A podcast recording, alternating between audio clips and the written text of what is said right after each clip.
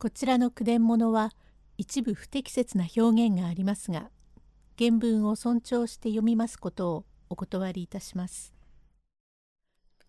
ミサオ比べ女学校お民の伝第10席再び戻ってきた兄に稲もお民の肩を持って説得します。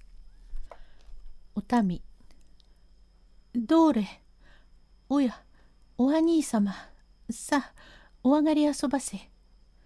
新八郎はつかつかと奥へ通り、おや、稲か。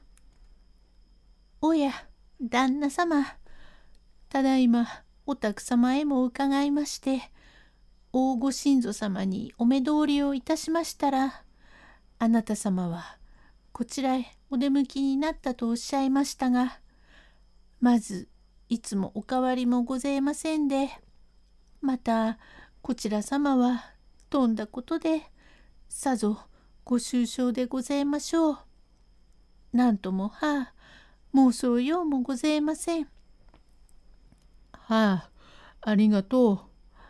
当家も飛んだことであった。その何それ今安井へ行ってきた。お民お断りくだされましたか？それがねどうも断られんでまことに困った。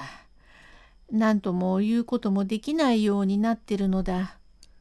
もうすっかり支度ができて喜三治殿も養子に来る心持ちなのでまことに困った。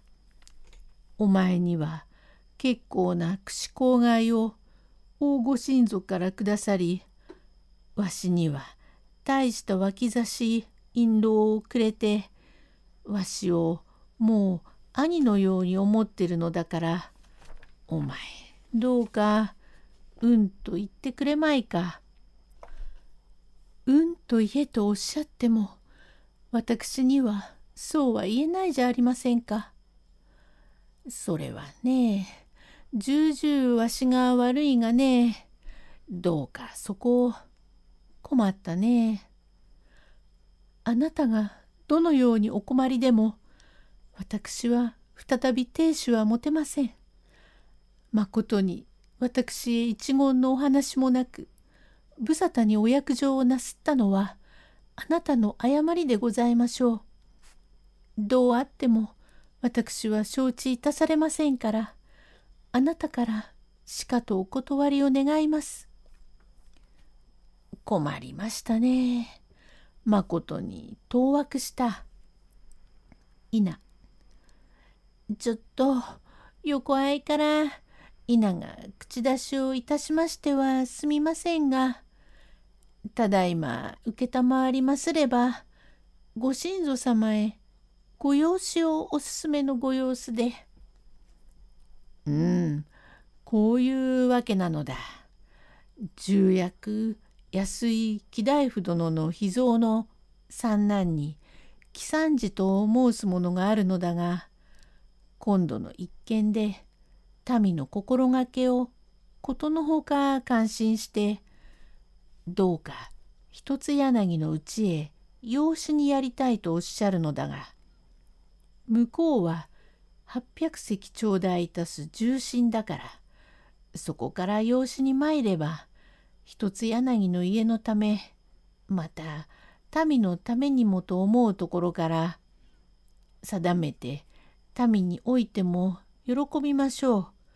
妙が至極なことでございますると俺が言ったのですっかり支度もできてしまったのに民が嫌と言っても俺にはどうも先方へ断られん。侍たるべき者が一体口外したことを今更変外もできんからお前もともども民へ進めて養子をするようにそう言ってくれ。それじゃあご神祖様に話もなくあんた様が一人で受け合ったのでごぜますか？そうよ。それはあんた呆れるだよ。あんた様はなんてお方様だね？何がお方様だ？何をってあんたまあよく考えておみなせ。ご親族様がなんぼ年いは若えからってはたから養子をしろと勧めるはよくあんめ。定女両夫にまみえず侍は二人の主人を持たねえと聞いていますのに今旦那様がご切腹なすってお情けねえ中だからご親族様が養子をしたいと言ってもお前様が理屈を言って縁談を破縁にせねばなんねえところをご親族様へ話もしねえで先へ一人で受けやってくるとは頭はげても知恵足らずのことをしたものだ。知恵足らずとは何だ？これはこういう気象ですからお気におかけ遊ばすな。何？私はぶっ切られてもいい。本当のことを言ってるだ。お腹が立つなら私をどうともなさい。何もおっかねえことはねえ。女に二人亭主を持てなんと言ってもダメだよ。あんた亭主を持つと聞かねえよ。兄様があれほどにおっしゃるからと共に進めなければならねえのにてめえまで旗から出てそんなことを言う。まあよろしい。何しろもういっぺん行ってこよう。と言い捨てて外へ出ましたがどうにもこうにもしようがなくただ行ったり来たりしておりましたが仕方がありませんからまた安い木大夫のところへ参り民が不服でござると言うとその頃の重役の件でさようなればなぜ善に民の胸を聞いてから挨拶をせんのだ？こちらでは全くの特進と心得支度もいたしたのだ。武士に二言はあるまいからよろしくお取りなしをなさい。そうでないと民の方は立とうがこの安井への言い訳はどうして立てる？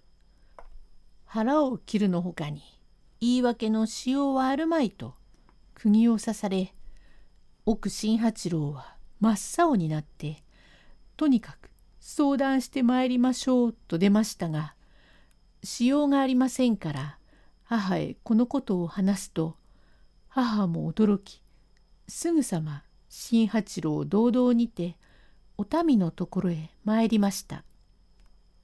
第11席へ続く。